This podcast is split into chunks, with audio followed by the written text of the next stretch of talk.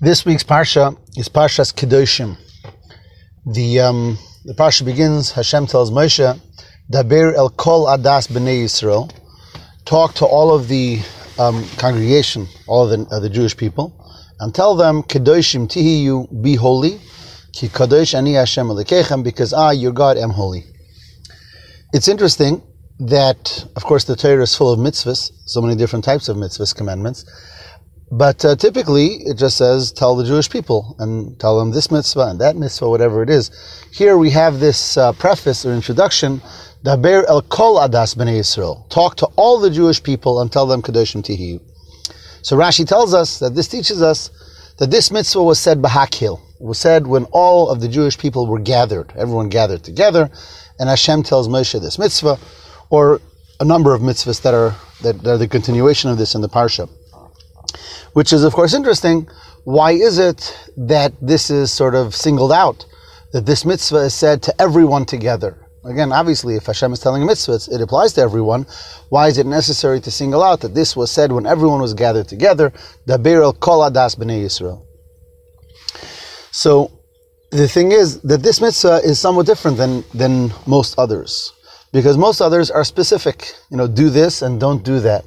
You know, eat kosher, and um, give tzedakah and honor your parents and don't work on Shabbos. They're specific to a certain act or a certain uh, refraining from an act, but they're specific. Here, Hashem is saying something much more general. Um, be holy. I want you to be a holy people. I'm holy, your God is holy, and therefore I want you to be a holy people. Um, something more general. And many people might think that's not for me. You know, being holy, that's for tzaddikim, that's for great uh, holy people um, perhaps for great rabbis or great uh, people, but I'm just a regular average person. Tell me what to do and I'll do it. Tell me what to refrain from and I won't do it. But something as, as big and bold as being holy, just like God is holy, that's something that's for holy people and for special people. So it's for that reason that specifically when it comes to such a mitzvah, Hashem tells Moshe Rabbeinu, no, no, no, make sure, daber kol adas b'nei Yisrael. Make sure everyone is there. Address everyone equally so everyone should know that I, I'm telling and I'm asking of everyone that everyone should work on being a holy people. In addition to the details um, that they're working on doing this mitzvah, not doing that avera, everyone has to work on being holy as well. That's point A. But a deeper point is that when we realize that when we're doing a mitzvah, we're part of everyone, that itself gives us greater strength, encouragement in fulfilling that mitzvah.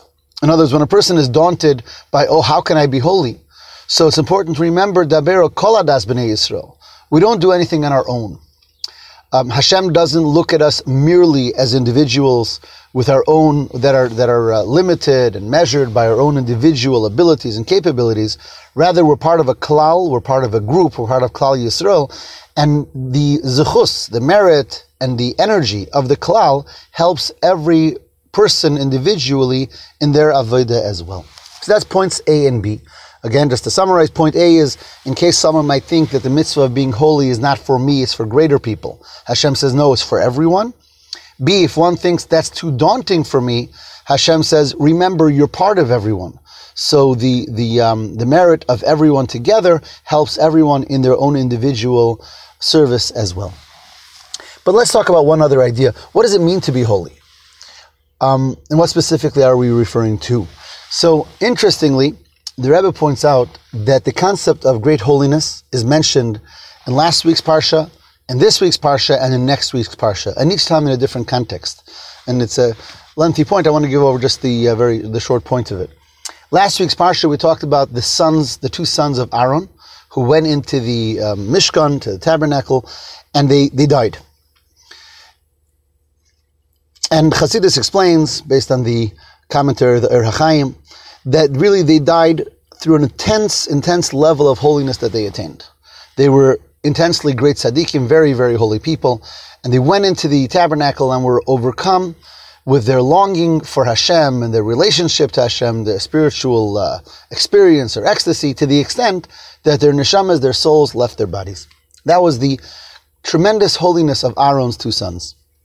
This week, the parsha begins with this mitzvah, Kedoshim Tiyu, you shall be holy people. And the parsha talks about many different things that we shouldn't be doing and so on. The next week's parsha says the mitzvah v'nikdashti besoch b'nei Yisrael. Hashem says, "I am sanctified through the Jewish people in this world." So we have three parshas in a row that each one talks about kedusha, about holiness, the holiness of the sons of Aaron, the holiness of this week's parsha, mitzvah to be holy and not to do a number of different types of sinful activities. And next week's parsha, where Hashem says, "I am sanctified through the Jewish people." So, what are the three types of holiness that are alluded to in these three parshias? And here's what the Rebbe tells us: the following point. He says, "There is holiness through holy activities." And that's what Aaron's sons represented. Aaron's sons were great tzaddikim, and they went into the holiest place in the world, into the Mishkan, and there they experienced the greatest level of divine revelation. That's the holiness that we're able, that for us, is the holiness that we're able to attain and to work on through our holy activities, through doing mitzvahs and through learning Torah, and through acting holy through spiritual and holy activity. That's number one.